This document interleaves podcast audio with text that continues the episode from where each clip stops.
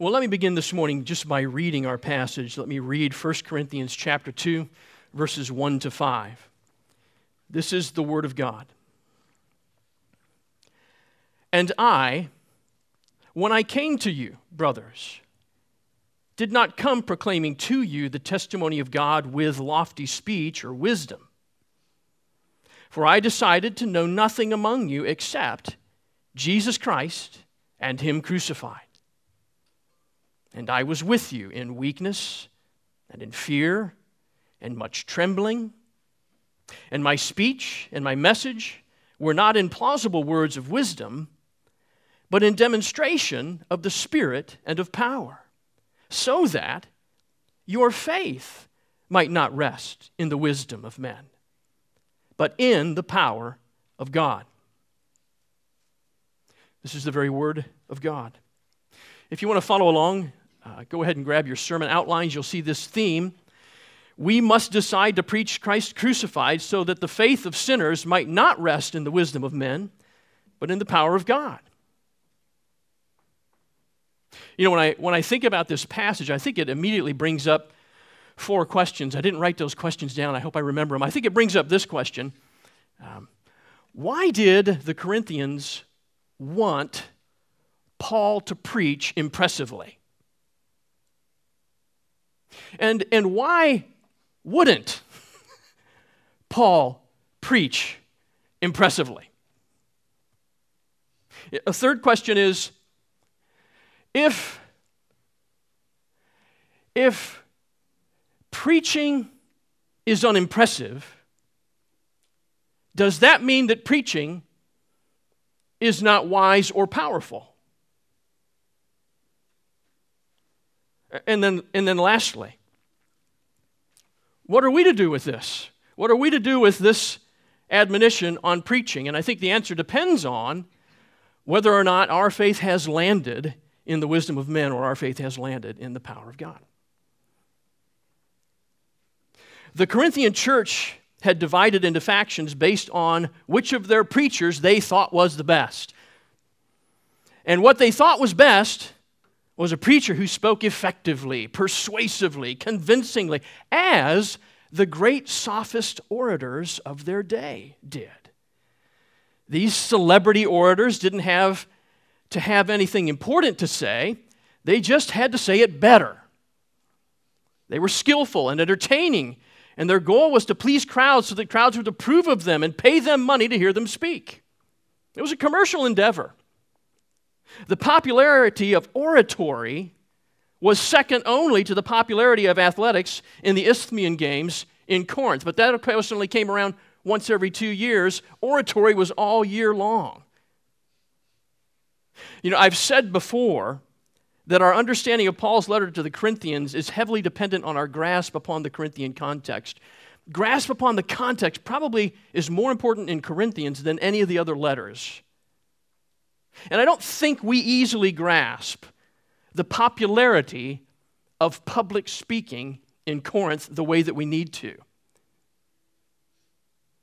So, a guy named Stephen Tracy has collected some paragraphs from various commentaries that describe this phenomena of public speaking and the fascination with rhetorical styles in Corinth and then the Greek and Roman world at that time. I think we need to grab hold of what this looked like to imagine public speakers in debate, not something hidden in a small room on a college campus, but actually out in stadiums with great acclaim and great crowds. I'm going to do quite a bit of reading here because I think it's quite important for us and helpful to us. So if you get bored and start to fall asleep, just that'll be a judgment on my rhetorical style this morning, right? I'm reading. First of all, what is clear is that public speaking was wildly popular. One could almost say it was even more popular than watching gladiatorial bouts. And, and they were wildly popular. At the popular level, audiences continued to lionize the orators. Now, you're going to get a lot of old names of historians and orators and people writing in ancient times. At the popular level, audiences continued to lionize the orators, as Tacitus put it in his writing. The decline in eloquence was not for lack of speakers. The Greek sophists, now remember, sophist comes from the word wisdom, and it describes this school of orators, and a word Paul has been using over and over also in these verses. The Greek sophists, in particular, were extremely popular. Students as well as audiences flocking about their every appearance. The walls of certain cities shook with rounds of applause for them, say ancient writers. Moreover, this popularity of oratory was, was very broad based. It seemed to permeate the entire Greco Roman world, from the emperors to the man in the street. For example, one ancient account says that the interest in Favorinus at Rome was universal, and that all Greece proclaimed polemo. So, just the way just the way people in the church were having their favorite preachers, that's, it kind of mirrors what they were doing with orators in the Greco Roman world. Now, now Favorinus is, a, is an interesting character because he was so wildly popular. When he spoke in Corinth, they erected a statue of him and they set it at the entrance to the library where everyone would see him and associate it with his knowledge. But later, after he had left the city, they had heard rumors and some bad reports about him, and so they tore the statue down and smashed it into pieces. You see, the, the tide can go either way. So everyone was drawn to public speaking of all things. I'm reading. Dio was expressing the feelings of the multitude as much as his own when he spoke of the uncontrolled craving which possesses me for the spoken word. What was popular in every city in the Greco Roman world was an orator. When one arrived in a city, everybody went wild. They flocked to hear him. Pliny writes to a friend Rejoice, I tell you, on my account, and on your own, no less for our country for oratory is still held in honor. I was on my way the other day to plead before the court. There was no room left for me to reach my place except by way of the district bench. Uh, my district bench, though, through the assembled ranks of the rest of the floor, was crowded. And then a young patrician, who had his clothing torn, as often happens in a crowd, stayed on, clad in nothing but his toga, to listen for seven hours, which was the length of the speech that I made. Now, now here's a bit that mixes the perspective of the public speaker in. Another enthusiastic ancient Greek writing says, What a supreme delight it is to gather yourself to your feet and take your stand before a hushed audience that has eyes only for you. Think of the growing crowd streaming around the speaker and taking on any mood in which he may care to wrap himself. It is the notorious delights of speech making that I am enumerating. Those are in full view, even of the uninitiated. Well, what's the uninitiated? Well, even, in, even the uneducated, classless people love to listen to public speakers. Even if they didn't understand the point, they loved the exercise. It was spellbinding. Use your imagination just a little bit. Can you see the crowds? As if filling Fenway Park? Can you hear their cheering? like a million Swifties at a concert?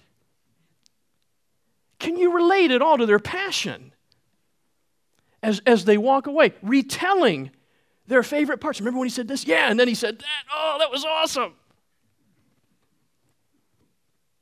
Now, there are risks involved in this celebrity class, but there were also great benefits. You could lose everything if the crowd turned against you, but but you could also gain the world.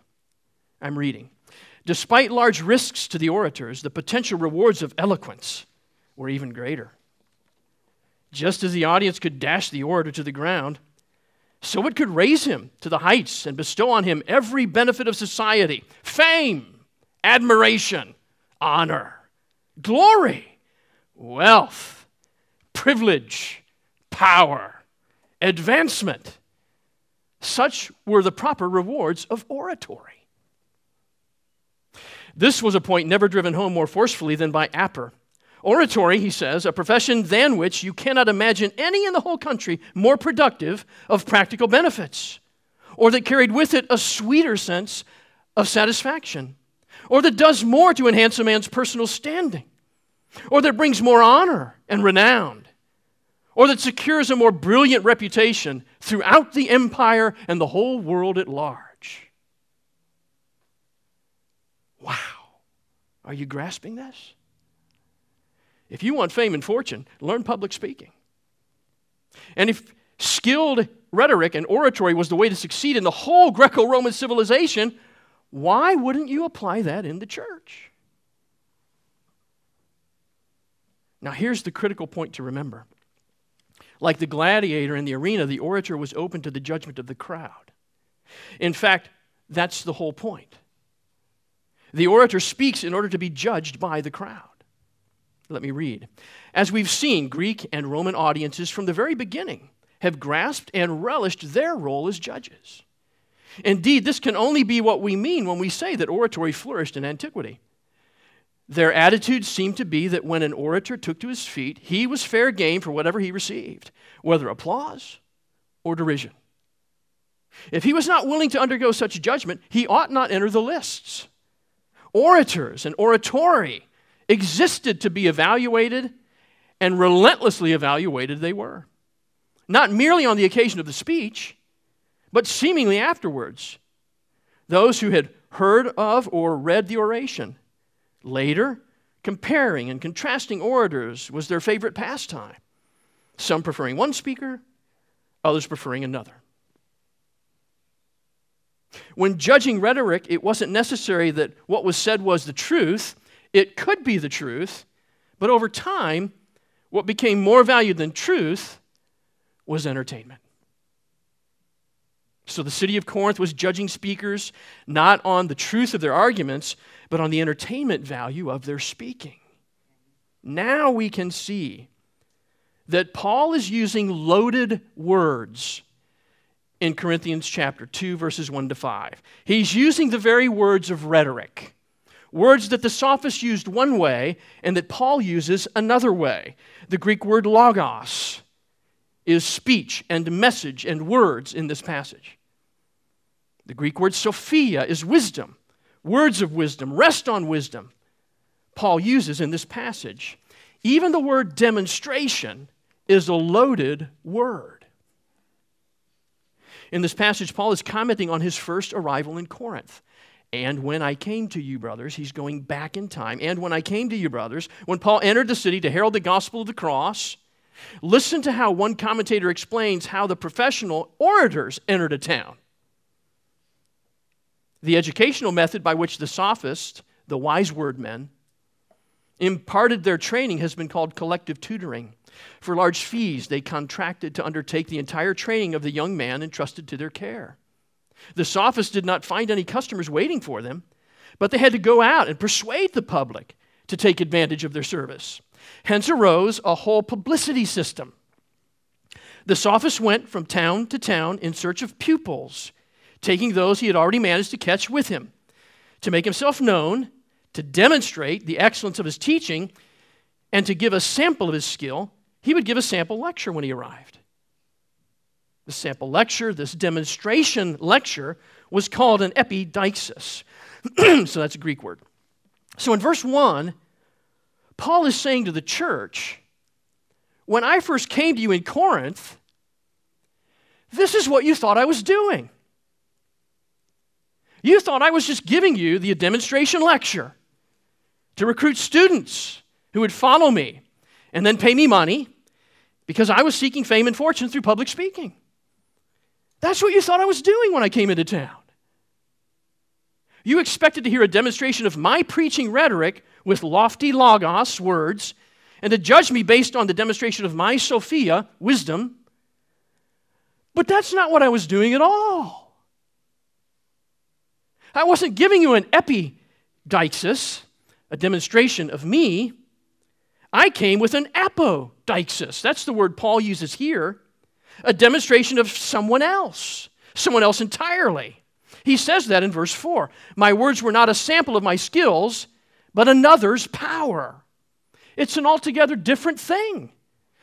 in chapter 1, verse 17, Paul tells the church Christ sent me to preach the cross, not with words of eloquent wisdom, not to please man, not to entertain, so now, in chapter 2, verse 1, Paul reminds them that he indeed did not come to them with lofty speech and human wisdom, that would empty the cross of its power and put the focus on Paul himself. Let's make sure we've got this straight. Here's what Paul has told us Jesus sends his apostle Paul to Corinth, where the one thing they demand is impressive public speaking. And when Paul arrives in Corinth, he speaks unimpressively. What kind of evangelism strategy is that? Well, it looks like a really weak evangelism strategy. It looks like a powerless church growth strategy. Could that be the weakness in which Paul says he came to them in verse 3? He says, I came to you in weakness. I think it could be. You may be wondering did Paul have the potential to be an impressive speaker? Well, turn over to 2 Corinthians chapter 10, just over a few pages to 2 Corinthians chapter 10. And look at verse 10 with me. Paul has detractors in the church still, and he's writing to them, and this is what he says they are saying about him in 2 Corinthians chapter 10, verse 10. For they say of me, Paul, his letters are weighty and strong, but his bodily presence is weak, and his speech is of no account. Wow. they say, Paul, your man, your letters are powerful. Your, your letters pack a punch. Your letters are really impressive. Too bad composition isn't the same as oratory because your oratory is pathetic. His physical appearance is weak and his speech isn't worth listening to. You see, I think that Paul was entirely capable of demonstrating sophistic rhetoric if he wanted to. In fact, I think he was, he was fearful that he might. Highly educated and experienced in forceful public speaking. I think Paul knows that he had it within himself to empty the cross of its power if he crossed that line. In Acts chapter 18, when Paul goes into Corinth, that's our record, there is no mention of any attesting miracles. Did you know that? There's no record of any attesting miracles to boost the credibility of his preaching of the cross, as there were in other towns when he preached the message of the cross. It was just going to be the plain speaking of the wisdom of God versus the spectacular preaching of the wisdom of men. Paul himself argues that it is entirely appropriate for him to receive financial support from the church. And in some towns, he receives it. But in Corinth, he does not for the sake of his audience. See, Paul is working an entirely different angle than the sophists seeking riches. When, when he came into town, he joins Priscilla and Aquila in their tent making business and he supports himself financially. Why? Because there was a hitch with the Corinthians about making money and aggrandizing yourself. So when asked, so when asked how rich and successful their preacher was, the, the church had to admit that he actually had to take a day job to make ends meet. He didn't make any money from his oratory. Well, he doesn't sound very successful and rich as our famous orators do. Nope. Paul was waiting to be rewarded by believers in his message of Christ crucified. Paul was working for the fame of Jesus and the faith of the sinners in Corinth. Paul was doing a completely different thing. Do you see how important this background is? Do you see how knowing this background and a little bit of imagination makes the context of the church in Corinth kind of come alive? What did the Corinthians want? They wanted to be entertained. Or we might say, theotained. they wanted to be entertained with some type of theological presentation. And, and Paul was determined to not give them what he knew they wanted. Why? Because he dare not distract them from the mystery of God that he came to proclaim. You know, for centuries, uh, the church has not known exactly how to translate the phrase here in verse 1 as the testimony of God or as the mystery of God. Both are, both are fine. If you're reading in the ESV down at the, you'll notice a footnote at the bottom that says this can be translated mystery. I lean towards the mystery of God, given that Paul has gone to great lengths here to explain that the wisdom of God for salvation is a mystery to men. It has to be revealed by God to them. They can't know God by their own knowing. And he has revealed it to them in Christ. Either way, Paul is testifying about Jesus who was revealed to him. And he refused to know anything else. Paul will not entertain people for personal approval. He will not seek the approval of men. The church is not here to seek the approval of men. He will go on saying words like cross, words like Christ crucified.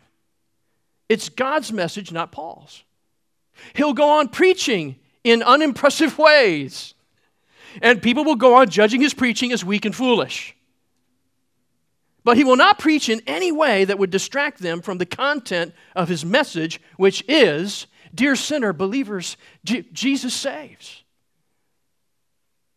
That's the one thing he did not do when he came to Corinth. But what are the things that he did do when he came to Corinth? Look again in verse 2. He lists the things that he did do. For I decided to know nothing among you except Jesus Christ and him crucified. And I was with you in weakness and in fear and much trembling. And my speech and my message were not in plausible words of wisdom, but in demonstration of the Spirit and of power. In order to be successful, the sophists did not have to have, or excuse me, the, the sophists did have to have a lot of language. they needed to be able to speak intelligently on many subjects arts, literature, culture, politics, geography economics, military heroes. It's kind of like being on Jeopardy. They needed to be able to talk about a lot of things. Paul only had one subject. It's the only one he bothered to speak Jesus Christ and Him crucified. It's the only thing Paul needed to know. It's the only thing Paul needed to speak about when he went to Corinth. Paul proclaimed nothing but Jesus Christ. So that's one thing that he did. He did some other things. He came in weakness. Now, this could refer to Paul's physical weakness as a result of the many hardships he suffered. In Acts, in Acts chapter 9, I'm thinking back when Jesus, when Jesus called Paul to be his apostle, he said, I will show him how much he must suffer for my name's sake. So it could be a physical weakness, but I'm inclined to think there might be something more profound in this weakness. In 2 Corinthians chapter 13, Paul is still writing strong words to the church. And, and he says this about Jesus For he was crucified in weakness. Jesus was crucified in weakness. As Christ's messenger, I think Paul is identifying with the originator of his message. He's identifying himself with Christ in his weakness. And I've come to you in weakness. Because he goes on to say this for we also are weak in him. Paul didn't come to Corinth dressed for success. He didn't swagger and act boldly and powerfully. That wouldn't fit the message of salvation through Christ nailed to a cross. No. Paul's pathway to power was through the weakness of Christ crucified. The only thing he knew was the only thing he needed to know. Paul proclaimed Christ crucified in weakness. And he proclaimed Christ crucified in fear and much trembling. Corinth may have been an intimidating place to Paul for various reasons. Uh, for example, if public speakers were really bad, Paul could be rejected violently. He had almost lost his life more than once in far less judgy towns, hadn't he? Paul was preaching with one arm tied behind his back, so to speak. He couldn't use the rhetorical methods of the sophist, with which he could gain a bigger and a more, a more appreciative audience. And then again, God would not work any attesting miracles for the people in Corinth to see. Those attention getters were, were not in his toolbox this time. It was just Paul and the gospel. When I think about what would really make Paul tremble with godly fear. I wonder if this isn't the idea that people could actually think more of him than the message that he preached. Remember how in Lystra they tried to worship Paul and Barnabas as gods? I mean, it's not unheard of. It's already tried, it's already happened before. In how tragically ironic it would be for Paul to achieve worldly success as a public speaker in Corinth while at the same time being an utter failure as a preacher of the cross for Christ. In some way, I think just the sheer weight of the task of preaching Christ, the wisdom and power of God, may have burdened Paul as he came into Corinth. So Paul decided not, excuse me, Paul decided not to demonstrate his logos, his words, and human Sophia, wisdom, but to demonstrate something else entirely. The power of the sophists was in themselves. The power of Paul's preaching was in the Spirit.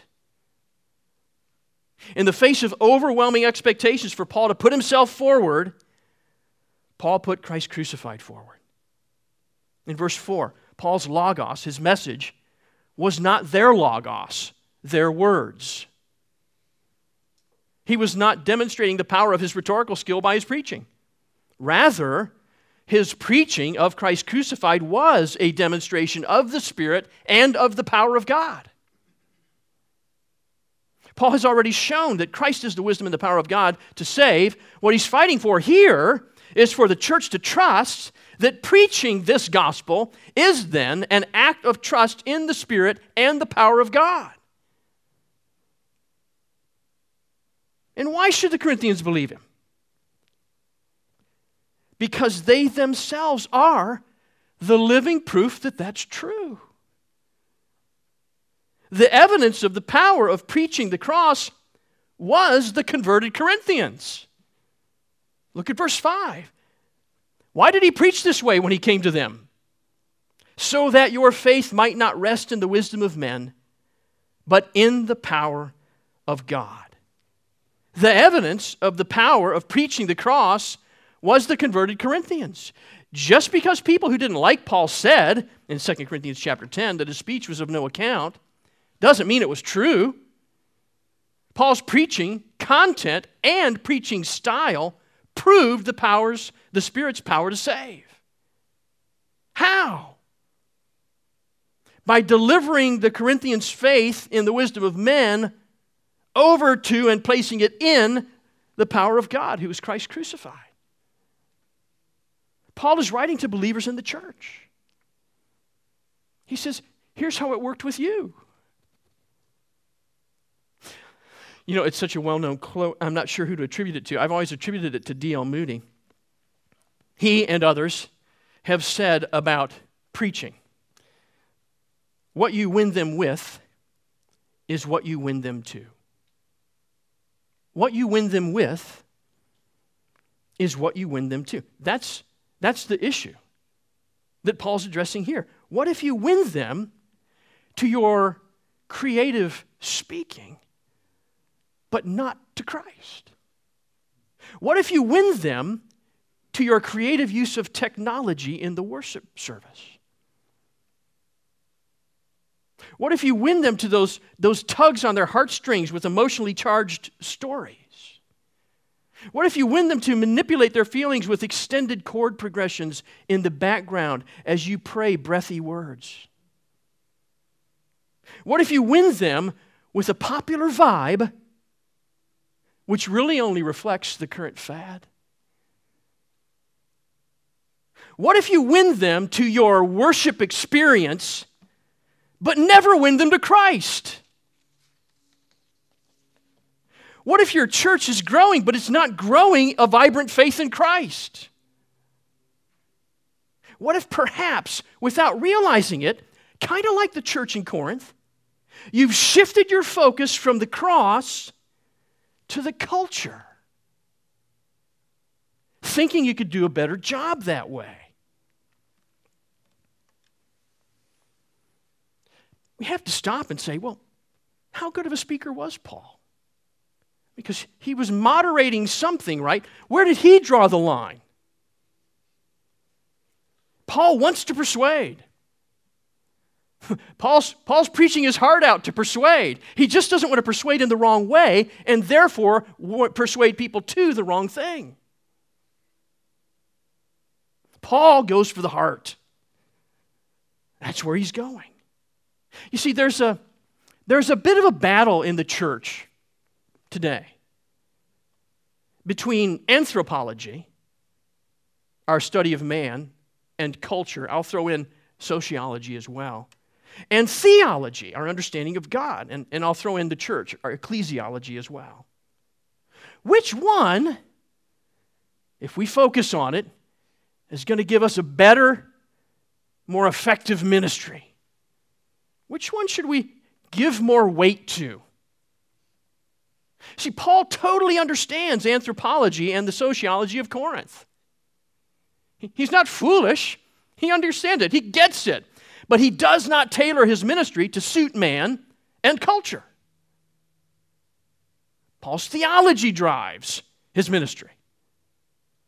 He's a servant of Christ, so he proclaims Christ. He does what Christ wants him to do. And he lets the Spirit of God use the proclaimed Word of God to accomplish the saving and sanctifying purposes of God for the church of God.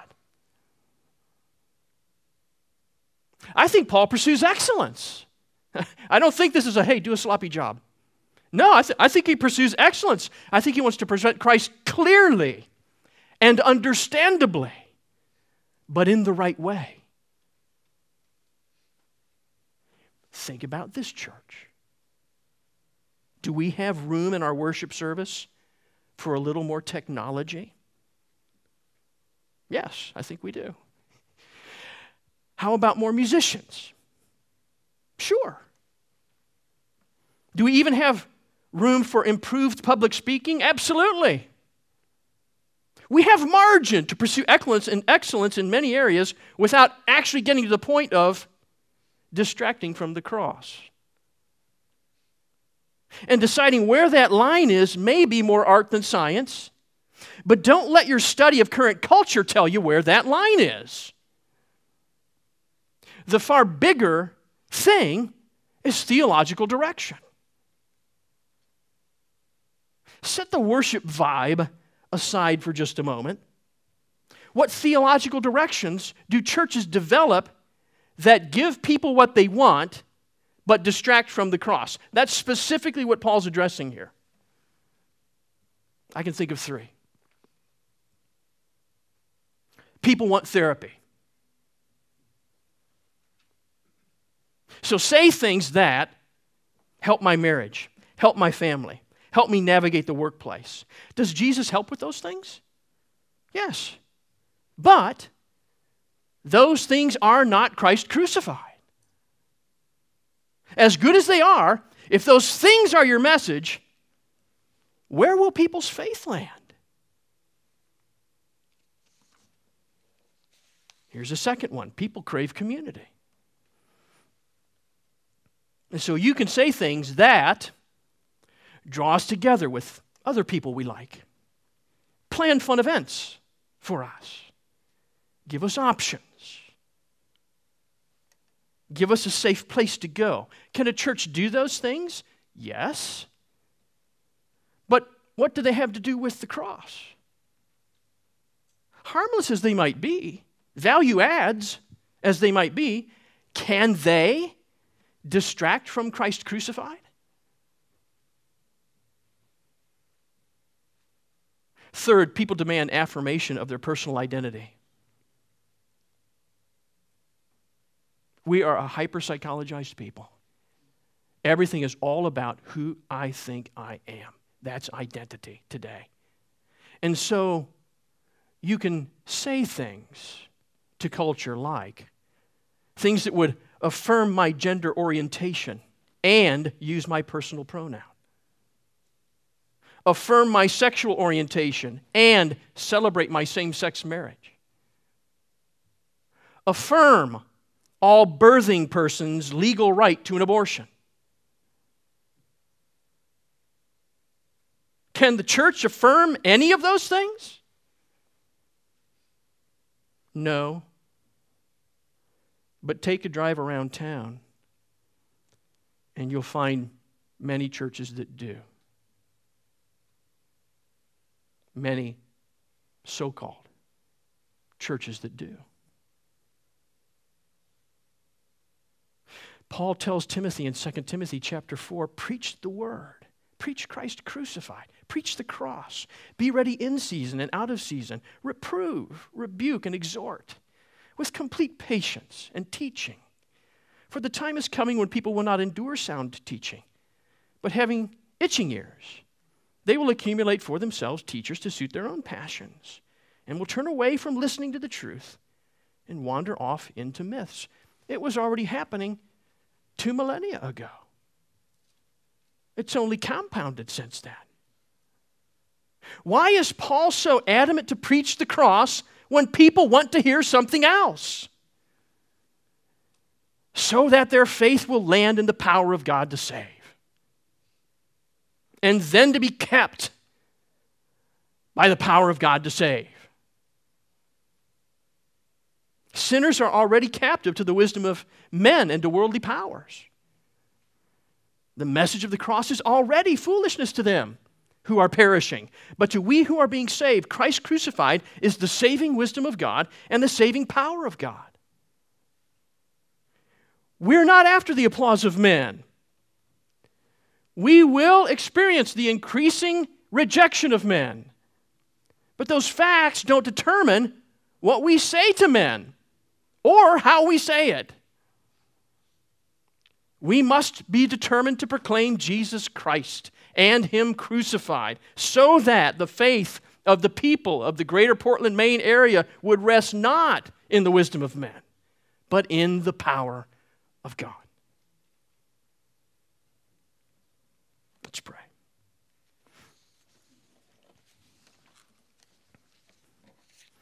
Heavenly Father, we admit that we would like to be successful and well thought of.